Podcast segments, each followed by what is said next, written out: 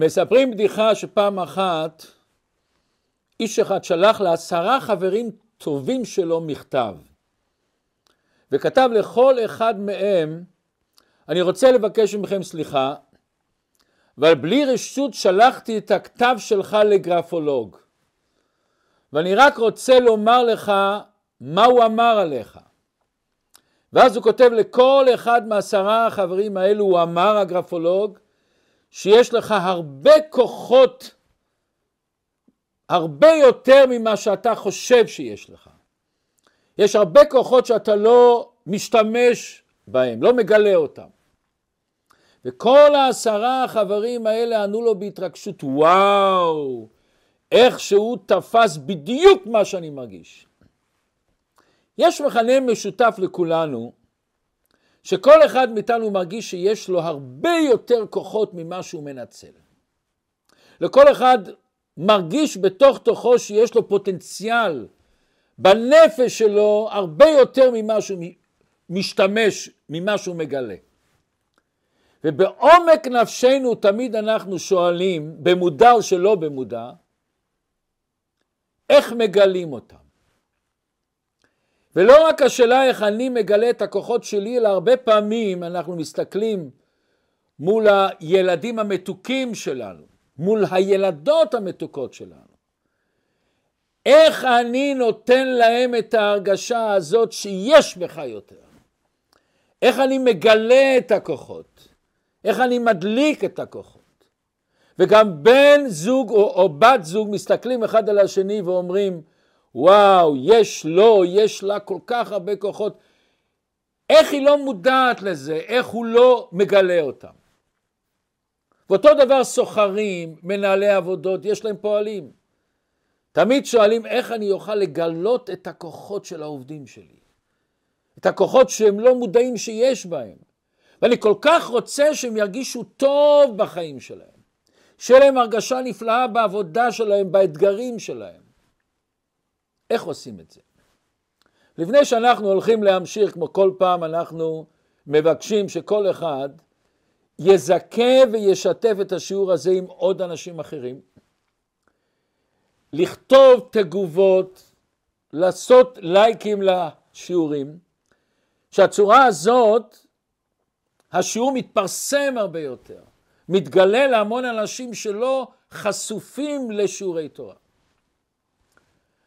אבל אנחנו היום נתחיל ללמוד חתיכה קטנה, פרק קטן מפרשת השבוע. פרשת השבוע, פרשת ויחי, התורה מספרת לנו שיעקב אבינו קורא ליוסף ואומרת התורה ויקרבו ימי ישראל למות ואז הוא קרא לבנו ליוסף ואומר לו אם נא מצאתי חן בעיניך שים נא ידך תחת ירחי ועשית עמדי חסד ואמת. ומה הוא מבקש, מה הבקשה הנפשית הזאת של חסד ואמת? הוא אומר לו, אני לא רוצה להיקבר במצרים. אני רוצה להיקבר עם אבותיי במערת המכפלה. וכמובן, יוסף מיד אומר, אנוכי אעשה כדבריך, אני מבטיח לך, אבא, שאני אעשה את הכל. ואז רואים קטע מעניין. יעקב לא מסתפק בהבטחה של יוסף, הוא מבקש ממנו להישבע. אומרת התורה, כמובן יוסף מיד נשבע. ולסיום אומרת לנו התורה שיעקב ישראל השתחווה אל ראש המיטה. זאת אומרת יעקב השתחווה למול יוסף. וכאן באה השאלה הגדולה. איך יעקב לא האמין ביוסף שהוא יקבור אותו בלי שבועה? אנחנו יודעים את המסירות הנפלאה של יוסף ליעקב. והרי הוא כיבד את אבא שלו בצורה לא נורמלית. לפני כמה שנים יעקב שולח את הבן שלו יוסף לראות את שלום אחיו, ואומר המדרש יוסף ידע שהאחים רוצים להרוג אותו חס ושלום. אבל הוא הולך, הוא הולך במסירות נפש, הוא לא מעז לעשות לה עגמת נפש ולספר לו את זה ולא ללכת. ובאמת כמעט כמעט הם עשו את זה וזרקו אותו לבור והלך למצרים וכולי וכולי וכולי. עכשיו בשביל לקבור אותו בארץ הקודש במערת המכפלה עם כל המשפחה המפוארת, הוא לא יעשה את זה? למה יעקב חשד בו שהוא לא יעשה והוא היה צריך להשביע אותו? ובכלל הרי אנחנו לא נשבעים סתם על דבר שלא כל כך חשוב, אז למה הוא השביע אותו? עוד שאלה עצומה יש. למה יעקב משתחווה כלפי יוסף? הוא אבא שלו, אבא שלו. נכון שהוא ידע שאותו הבן שלו יוסף משנה למלך, אבל גם למשנה למלך, אם הוא הבן שלך אתה לא משתחווה לו, איך אתה משתחווה לו? בפשטות הביאור הוא ככה, הוא ידע שהוא משנה למלך, הוא לא המלך. וגם למשנה המלך יש הגבלות מסוימים, חוקים ממשלתיים. הוא ידע שמצרים ופרעה לא ירצה להוציא את יעקב ממצרים, למה? כולם ידעו שמזמן שיעקב בא, הייתה הגזרה שיהיה רב שבע שנים והפסיק הרעב. הוא ידע שיעקב נתן המון ברכה לפרעה ולמצרים. מזמן שיעקב בא למצרים היאור עלה על גדותיו. וכל פעם שפרעה מגיע ליאור, כתוב שהיאור עלה לפני פרעה. וואו, איזה כבוד הוא נתן לפרעה. מובן שפרעה וכל מצרים רוצים שהברכה הזאת תמשיך הלאה, שחס שלום היא לא תפסיק. ויעקב ידע שאם יוסף ירצה לקחת אותו ממצרים, הוא ייתקל בכל מיני קשיים. וכולנו מכירים את העוצמה הנפלאה הזאת שיש בבירוקרטיה כשבאים לשנות דברים. ונתקלים במועצת העיר, באיזה מוסד ממשלתי, באיזה חוק עתיק וישן. מצרים יכולים למצוא מאות תירוצים למה הם לא יכולים לשחרר את יעקב אבינו. וכולנו יודעים מה ממשלות ובירוקרטיה יכולים להוציא את הנשמה. יש אמרה כזאת בירוקרטיה משאירה את הסטטוס קוו תמיד בהרבה שנים. ואומרים כזה כלל, בירוקרטיה תמיד היא לא משתמשת במילה אחת, כאשר אפשר לכתוב עשרות מילים. כל פעם שאתה כותב חוק שאפשר להבין אותו זה לא טוב, הוא לא גמור. לעולם אל תהיה הראשון לעשות שום דבר. יעקב הבין את זה.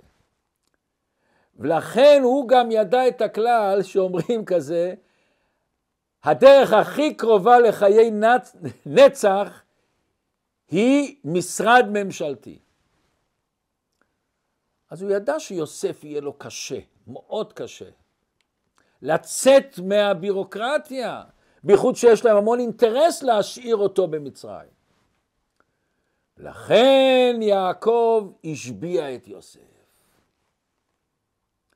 לחייב את יוסף לעשות דבר, גם מה שנראה לך כבלתי אפשרי.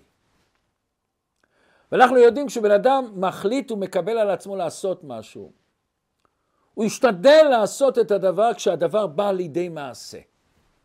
הוא יעשה את המקסימום שהוא יכול, אבל המקסימום הזה יש לו גבול. אבל זה לא עול תמידי כל הזמן, אוי, אני רוצה כבר, אני רוצה לעשות את זה, איך אני אעשה את זה? הוא לא עסוק בזה כל הזמן. הבטחתי שאני אעשה, כשיבוא אני אעשה. זה לא דבר בעצם הנפש שלך. שבועה זה משהו אחר. שבועה זה נהיה עול פנימי, אתה מרגיש שאתה חייב לעשות את זה. אתה לא, אם ילך תעשה את זה. אם הדברים יסתדרו. לא יכול להיות אחרת. זה מחויבות הרבה יותר עמוקה. אין מצב שזה לא יהיה. יעקב ידע שהשבועה תגרום להחדיר ליוסף את ההתחייבות הזאת, את ההרגשה הזאת שהדבר הזה מוכרח להיעשות, לא אם מוכרח להיעשות. אבל פה באה השאלה השנייה ששאלנו. אחרי שיוסף כבר נשבע ליעקב שהוא ייקח אותו להיקבר בארץ. מה כתוב? וישתחו ישראל אל ראש המיטה. שיעקב משתחווה לפני יוסף. ואז שאלה הגדולה, איך, איך מתאים שאבא משתחווה לפני בנו? רש"י אומר ביאור מעניין מאוד. רש"י אומר שהגמרא אומרת מסכת מגילה, שיש כזה ביטוי אצל בני אדם, שגם השועל שהוא חיה שפלה, היא חיה ערמומית, כמו שיש בגמרות הרבה סיפורים על השועל, גם השועל בשעת הצלחתו תשתחווה לו. בשעה שהשועל יש לו איזה כוח, איזה עוצמה מסוימת, הוא מצליח, תשתחווה לו. אומר רש"י, גם פה יעקב השתחווה ליוסף. למה? נכון שיוסף היה גדול, אבל הוא היה משנה למלך. הוא לא היה מלך הג'ונגל, הוא לא ניהל את כל העניינים, הוא לא היה, הוא לא היה הבוס היחידי. פרעה מיד אמר לו כי הכיסא יישאר גדול יותר ממה שאתה. כס המלכות יהיה יותר. אתה שני למלך אבל לא מלך. אז הוא עדיין השועל והוא לא האריה. אז לכן הוא ישתחווה לו, אבל למה, למה צריך להשתחוות? למה לא מספיק שהוא הבטיח לך והוא נשבע לך אפילו? הרב מסביר שיש כאן נקודה חשובה מאוד מאוד לכל אחד ואחד מאיתנו. נקודה שיכולה לשנות חיים. נקודה שיכולה לגלות בנו עוצמות ופוטנציאל נפלא שיש לנו. ובואו בהתחלה נקדים את הפסוק ב, בהתחלת ספר בראשית. בהתחלת ספר בראשית כתוב, זה ספר תולדות אדם, ביום ברו אלוקים אדם, בדמות אלוקים עשה אותו. אומרת הגמרא, מה הפסוק הזה, זה ספר תולדות אדם. אומרת הגמרא, מסכת סנהדרין בדף ל"ח. וכי היה ספר לאדם הראשון, בעבודה זרה גם מדברים על זה, מלמד שהראה לו הקדוש ברוך הוא לאדם הראשון דור דור ודורשיו, דור דור וחכמיו, דור דור ופרנסיו. מה הפסוק הזה אומר לכאורה? התורה אומרת זה ספר תולדות אדם, אז מה התורה מספרת לנו? את ההיסטוריה של אדם הראשון, איך שהשם ברא אותו זכר ונקבה וכולי וכולי. איך זה נכנס פה העניין שהשם הראה לו לאדם הראשון דור דור ודורשיו, דור דור וחכמיו, דור דור, מה זה קשור לפה? יש כאן מסר עצום. האדם הראשון מוצא את עצמו קיים בעולם. ואומר המדרש, האדם הנברא נברא כמו בן אדם בן עשרים. הוא היה בעל דעת עצומה. היה לו את החוכמה לקרוא לכל בעל חי את השם שלו. ומוסבר בקבלה זה לא סתם שם, גם בכל השפות נותנים שמות. שם זה האותיות האלוקיות שמחיה את הדבר. כמו שאני אומר, ויאמר אלוקים יהי אור, אז האותיות אור, הם יצרו את האור.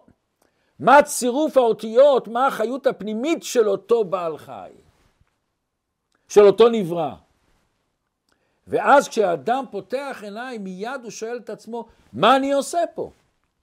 למה נבראתי? מה המטרה בקיום שלי? ואת הסוד הזה, את המסר הראשון הזה, הקדוש ברוך הוא נותן מיד לאדם הראשון. איפה הוא נותן לו? ויברך אותם אלוקים, את האיש והאישה זכר ונקבה, ויאמר להם אלוקים פרו ורבו ומילאו את הארץ וכבשוה. אשר אומר לא באתם להישאר כמו שאתם, פרו ורבו. פרו ורבו זה לא רק בגשמיות, ברוחניות. תגלה אור, תעשה חיים בעולם, תעשה שפע בעולם. תמלא את הארץ, הארץ הזאת היא ריקה עכשיו. אתה התפקיד שלך לשים בו אור, קדושה, מצוות, אהבה, חסד. וכבשוה תכבוש את העולם, לא תשבור את העולם. העולם הגשמי הוא אגואיסטי, העולם הגשמי הוא גשמי. תכניס בו אלוקות, תכניס בו קדושה, תכניס בו לחלוכית של הקדוש ברוך הוא. תכניס בו את האור האלוקי. אומר לו הקדוש ברוך הוא, אתה יודע מה הייעוד שלך בעולם? מה ייתן לך משמעות בעולם? אומר הפסוק אשר ברא אלוקים לעשות, מה זה לעשות? השם ברא אותנו לעשות, הוא עשה. אומר רש"י, אומר המדרש, לעשות לתקן. העולם לא מושלם, הוא לא מושלם העולם. השם ברא אותו שממה כביכול, רק בעלי חיים, צמחים וכולי. אתה באת פרובו, אתה באת אשר ברא אלוקים לעשות, לתקן את העולם. והשם נתן לכל אחד ואחת מאיתנו כוח עצום. להמשיך קדושה בעולם, להאיר את העולם בתורה ומצוות, בחסד, בנתינה, באהבה, בתיקון העולם. בתיקון האדם. והשם נתן לנו את הכוחות העצומים האלה לעשות את השליחות שלנו. האדם הראשון התחיל את העבודה הזאת, הוא מיד התחיל לעשות את העבודה הזאת. את העבודה הנפלאה והקדושה הזאת, אבל הוא לא סיים את העבודה. הוא לא גמר לתקן את העולם. את הרצון האלוקי של נתהווה הקדוש ברוך הוא להיות לו בתחתונים, הוא התחיל אבל הוא לא סיים. אנחנו יודעים מה שכתוב בספרי קבלה שהאדם הראשון היה נשמה כללית. האדם הראשון חי בתוכנו, נשמה כללית. איפה הוא נמצא האדם הראשון? הוא נמצא בכל אחד מאיתנו חלק מהנשמה. חלק מהנשמה של אדם ראשון נכנס בכל יהודי ויהודי בעולם. וכל אחד בעצם ממשיך את מה שהתחיל אדם הראשון. אותו הנשמה הכללית עשתה את הנקודה הראשונה, ואנחנו עכשיו מכניסים לכל פרט. זה העומק של אותו מדרש אומר, זה ספר תולדות אדם. מה זה, זה ספר תולדות אדם? מה התולדות שלו? מה ממשיך אותו? מה מגלה את השליחות שלו? מה גומר את השליחות שלו? אומר המדרש מלמד שהראה לו הקדוש ברוך הוא לאדם הראשון דור דור ודורשיו. אלה שדורשים, אלה שמאירים, אלה שמדברים, אלה שמלמדים. דור דור וחכמיו, אלה שמדריכים את הציבור, מדריכים את עם ישראל. דור דור ופרנסיו, אלה שעוסקים בצורכי ציבור, אלה שעושים חסד. השם הראה לאדם הראשון תדע לך, אתה ממשיך להתקיים בעולם. הוא הראה לו, למה הוא צריך להראות לו? כאשר השם נתן לו שליחות, אז האדם ראשון, איפה השליחות? איך אני גמר? אתה ממשיך את השליחות שלך, איך? בכל יהודי הוא חלק ממך. בכל דור ודור יש נשמות מהנשמה הכללית שלך. ולאותן נשמות יש את הכוח הזה שהשם נתן לאדם הראשון, פרו ומילאו את הארץ. וכבשוה, תכבוש, תג... תמשיך קדושה בו. יש לכל אחד את הכוח לעשות טוב, חסד. כל אחד יכול להיות מנהיג. אצלנו שמדברים על המנהיג זה ראש ממשלה, זה רב גדול, כל אחד הוא מנהיג. דבר ראשון הוא מנהיג על עצמו, על הנפש הבעמית שלו, על השכל, על המידות, על הדיבור, מחשבה, דיבור ומעשה. כל אחד הוא מנהיג בסביבה שלו, בבית שלו. גם ילד מנהיג. כל אחד הוא מנהיג, כל אחד יוצר אור וקדושה. הוא יוצר מציאות חדשה, הוא ממציא פטנט חדש. יצירה גשמית או רוחנית. ליצור הבנה חדשה אצל בן אדם אחר. לעורר הרגשות טובות לאיש אחר. להיות מורה ומשפיע ומורה דרך למישהו אחר, במילה קטנה אפילו. באיזה שיעור שאתה אומר לו. שאתה חוזר לו על איזה דבר תורה, שאתה חוזר לו על איזה רעיון שמדליק אותך. אומרת הגמרא, מסכת בבא בתרא, דף צדיק א', איך שכתוב באחד השבחים של הקדוש ברוך הוא, והמתנשא לכל לראש. מה זה והמתנשא לכל לראש? פשטות, השם מתנשא על כל הראשים שבעולם. אמר רבי חנן בר אבא אמר רב, העומק של הפסוק הזה הרבה יותר. מה הוא מסביר? אפילו מי שממונה על חלוקת מים להשקיה. אתם יודעים, יש אנשים שמחלקים את המים. תדעו לך שמשמיים מעמידים אותו, שכל מי שנעשה ראש, אפילו בדבר קטן, מן השמיים הוא מתמנה. כך אומר רבי חנן. זאת אומרת, השם נותן לכל אחד מאיתנו את הכוח להשפיע. המתנשא לכל ראש, המתנשא השם, מרומם את כל ראש, מדליק את כל ראש. כל אחד הוא ראש. והשם נותן לך את השליחות, אתה צריך להתנשא מזה.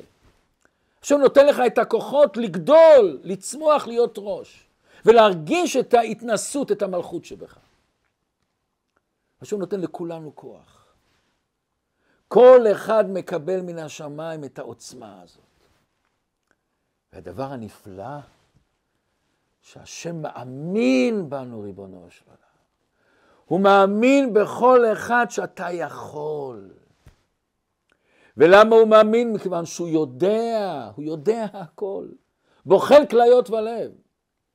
גם שאתה לא מאמין בעצמך, תסתכל בראי ותראה אותך, ותראה, השם ברא אותי, אה, הוא מאמין בי. למה הוא ברא אותי אם הוא לא מאמין בי? הוא המתנשא לכל הראש.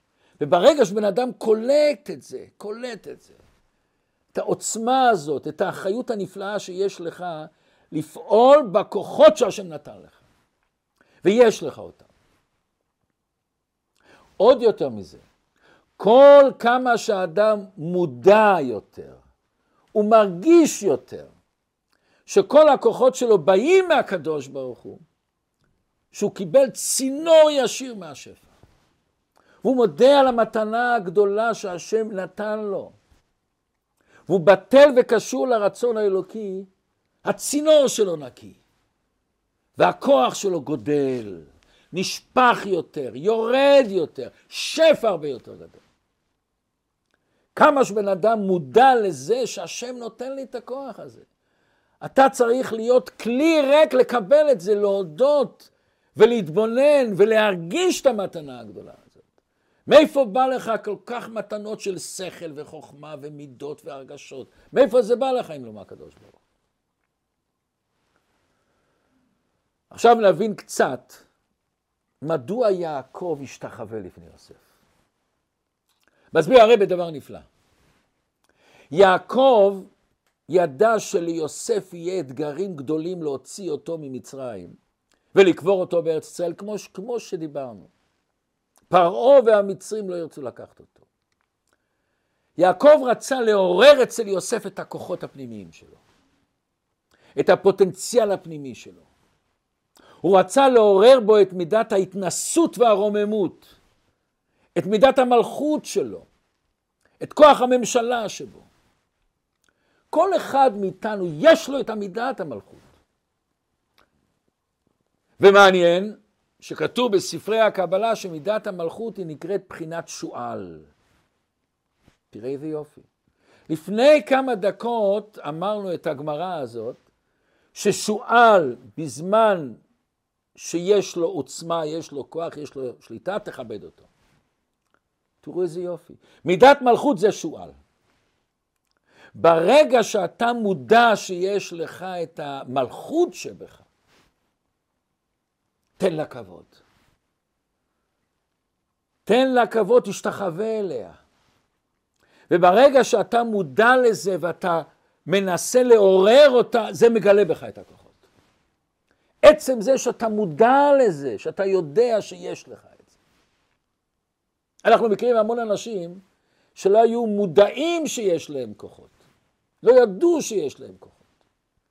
וברגע שהוא נהיה פתאום מודע לכוח שלו, וואו, הוא כבש את העולם. ואני מכיר לא אחד ולא שתיים שהיו בטוחים שאין להם ראש טוב. הם לא מסוגלים ללמוד. והתחילו ללמד אותם. לאט לאט פתאום הוא תפס שהוא חריף מאוד מאוד. ממציאים גדולים, איינשטיין ועוד אנשים, זרקו אותם מה, מהבית ספר, אדיסון ברקו אותו בבית ספר. יש לך כוחות שבאים מהקדוש ברוך הוא. וכמה שאתה תהיה מודע שאתה בעצם קשור לקדוש ברוך הוא, והוא איתך והוא מחזיק ביד שלך ונותן לך את הכוחות לפעול ולעשות, זה הידיעה הזאת, ההרגשה הזאת פותחת אותך. נותנת לך פתאום עוצמות חדשות שלא ידעת בכלל שיש לך. וזה מה שכל אחד ואחת מאיתנו צריך לשאול את עצמו, האם אני יודע באמת איך להראות את ההערכה שלי לבן או בת הזוג שלי? איך להחמיא להם באמת? האם אני יודע באמת איך להחמיא ולגלות את הכוחות הנפלאים שיש בילדים שלי, בתלמידים שלנו, באלה שקרובים לנו, באנשים שעובדים בשבילנו, בחברים, בעמיתים. ולא רק בזה, אפילו אנשים סתם, אני נכנס לחנות ואני רואה בן אדם שמשרת בזריזות. אני נכנס לבנק ואני רואה פקיד שממלא את הטפסים בדיוק נכון, שהוא מחייך. למה לא לתת לו את ההערכה על הזריזות שלו, על, החי... על החיוך שלו, על הספר פנים יפות שלו, על ההתמסרות שלו? זה נותן עצמות עצומות, ריבונו של עולם. זה אומר הקדוש ברוך הוא, פרו ורבו ימלאו את הארץ, תגלו את האור, תגלו את האהבה, את החיוכים, את השמחת חיים שיהיה לאנשים. וזה הגדלות של אנשים. אנשים אמיתיים גדולים יודעים איך לכאורה, לכאורה, להשפיל את עצמם בשביל לגרום לאנשים אחרים לזרוח, לגדול, לצמוח, להעיר. דווקא כאשר אתה באמת בטוח בעצמך, מעריך את עצמך, אתה יודע מי אתה, אז אתה יכול להרשות לעצמך להיות פגיע וצנוע, בכדי לגלות את הטוב באחרים. אסור לנו לפחד לרומם אנשים אחרים. אסור לנו לפחד להעניק לאנשים אחרים הערכה בכדי שלא נוריד את עצמנו. על מנת לאפשר להם לראות את האור הגדול שיש בהם. לתפוס את עצמם כאנשים חזקים שיכולים לעשות את ההבדל, שיכולים לעשות שינויים. זה הגדלות שלנו. לכן יעקב מוכן להשתחוות לבנו. איך אתה עושה את זה? מכיוון שהוא רצה להפוך שועל לאריה. ושועל כתוב שהוא ערום, חכם. אבל לפעמים אפשר להשתמש דווקא בשועל, בחוכמה שלו, בערמומיות שלו לקדושה. ואיך אומרים? האריה הוא חזק מאוד. אבל רק השועל יוכל לעזור לאריה שהוא לא ייפול, שהוא לא ייפול במלכודות. וזה אנחנו צריכים לשאול את עצמנו, אני יודע באמת לעשות את זה? אני יודע באמת להעניק את זה, לתת לשני? האם אני יודע להרים את האנשים האחרים? האם אני מספיק חד, יש לי ראייה חדה לראות את הדברים, את המעלות שיש בשני? אבל אנשים שחסרי ביטחון, בעלי גאווה, לא יכולים לתת מחמאה. לא יכולים להראות את הכרת הטוב לאחרים. לא, יכול, לא יכולים לדבר על הגדלות של אחרים, שמדי מלאים בעצמם, מדי נפוחים בעצמם. הם מדי קטנים כשהם חושבים שזה עשה אותם קטנים. אבל הם לא מבינים שאדרבה, זה שאתה מהסס להרים את השני זה הקטנות שלך. וזה אתה צריך לחשוב איך אני גורם לאחרים לטפס מעליי, לטפס מעל המילים שאני אומר, מעל ההתנהגות שלי. וזה מגלה את עמידת המלכות שלנו. ותראו דבר נפלא. באותו מקום שכתוב שרש"י אומר שלמה יעקב השתחווה ליוסף, בגלל, כמו ששועל, שכתוב, כששועל יש לו את העוצמה, תכבד אותו. אבל מיד אחרי זה רש"י אומר מה זה שכתוב ש... וישתחו ישראל על ראש המיטה. מה זה ראש המיטה? אומר רש"י, מביא את זה מה... מדרש, שהשכינה שורה בראש המיטה. אז מכיוון שהוא שכב על המיטה, אם הוא ישתחווה לו, הוא ישתחווה לרגליים, לסוף המיטה, אז הוא הרים את הראש לכיוון ראש המיטה והשתחווה. למה? השכינה שורה שמה. רגע, רגע, מה זה שייך?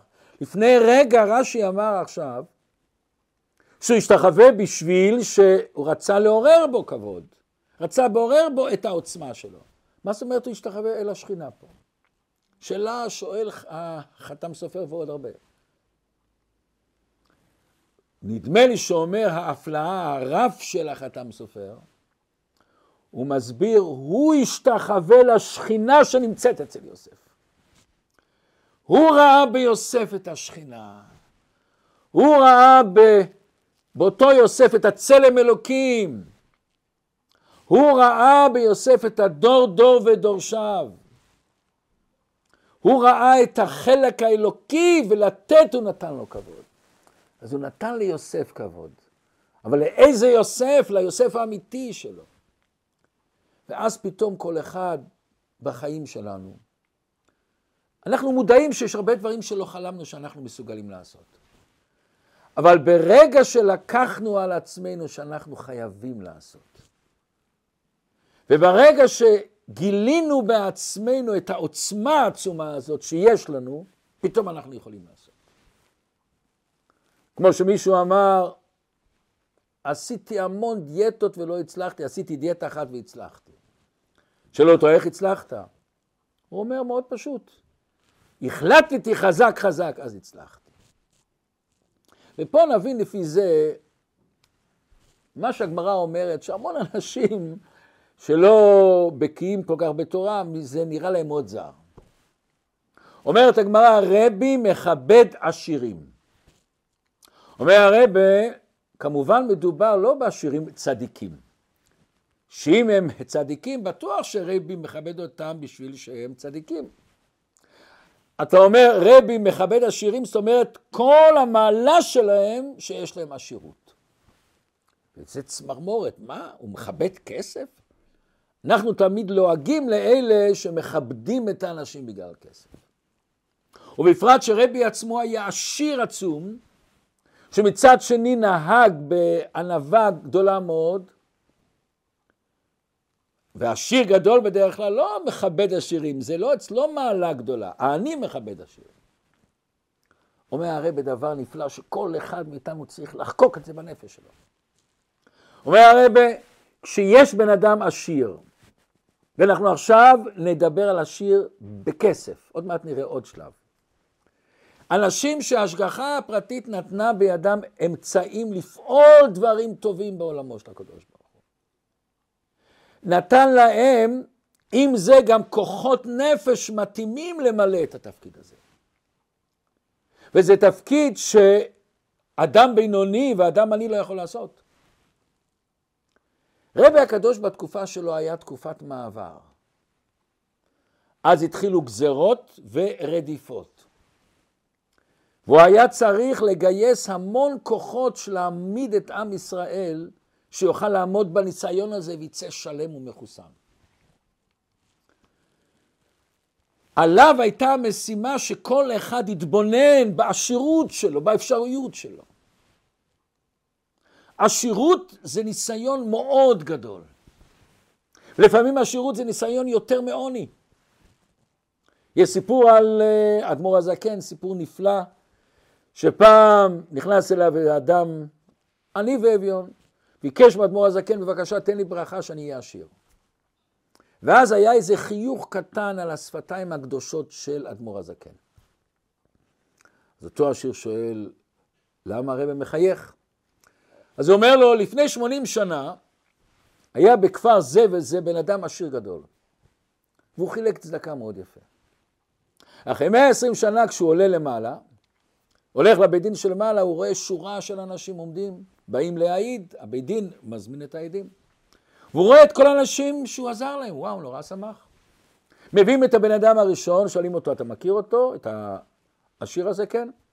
מה היה? הוא אומר, תראה, אני באתי אליו, כל העיר נתנו לי רובל, שתי רובל, שלוש רובל, הוא נתן לי אלף רובל. ביקשתי ממנו שאשתי השם ישמור חולה, היא צריכה טיפול רפואי, עלה, היה צריך לעלות עשרים אלף רובל. והוא רק שמע את זה ונתן לי אלף רובל יותר מכל התרומות שנתנו לי באותו עיר. שואלים אותו בבית דין של מעלה, כמה נשאר לך אחרי שנתת את האלף רובל הזה? הוא אומר סכום מסוים, סכום גדול מאוד. אז מה הבעיה שלך לתת לו את ה-20 אלף רובל? זה אפילו לא היה מזיז אפס בבנק שלך. וואו, הוא רצה לקבור את עצמו. ומביאים את האיש השני, ואותו דבר הוא מספר. הוא נתן לי תרומה הכי יפה מכל העיר. אבל שואלים אותו, יפה מאוד, אבל לפי הערך שלך, מה הבעיה שלך לתת את כל מה שהוא צריך? אלא מה בראש, למה שאני אתן את הכל, שעוד ישתתפו? למה לא תפסת שזה מציע ויישאר לך יותר? אומר אדמו"ר זקן, בשמיים נגזר עליך, תבחר מה אתה רוצה. או להיכנס למקום לא סימפטי, או לרדת פה, להיות עשיר ולחלק ולתקן את החטא. ואז בכית לפני הבית דין של מעלה. רק לא לרדת עשיר. זה ניסיון, ניסיון עצום, רק לא לרדת עשיר. אז גזרו עליך, שמעו את התפילה שלך, את הבקשה, שתהיה עני, ושאם תיתן צדקה למעלה מהכוחות שלך, זה מתקן את החטא. וזה מה שאתה עושה עכשיו. ואתה בא אליי עם דמעות בעיניים, רבי, אני רוצה להיות עשיר. ואני רואה אותך למעלה, לפני 80 שנה בוכה רק לא להיות עשיר, לרדת למטה אבל רק לא להיות עשיר. ומה לנו יותר? שלמה המלך בספר משלי פרק ל"ח אומר ראש ועושר אל תיתן לי. ושניהם הוא התנסה בהפלגה. הוא היה ראש גדול והיה לו עושר גדול. ואין חכם כבעל הניסיון. עכשיו נבין למה רבי מכבד עשירים. רבי יודע שמצד אחד עשירים יש להם פוטנציאל עצום לעזור, כוחות אדירים. אבל הוא יודע שיש להם ניסיונות גדולים. לא לתת, לא לנצל את הפוטנציאל שלהם. ואז הוא מכבד אותם, למה דבר ראשון, יש לכם פוטנציאל עצום, ריבונו של עולם. אני לא מכבד אתכם בגלל שיש לכם כסף. אני מכבד שיש לכם אפשרות לתת כסף, לחלק כסף, לתת חיים לאנשים אחרים, לעשות בתי כנסת, ישיבות, ספרים, כל הדברים שמביאים אור לעולם.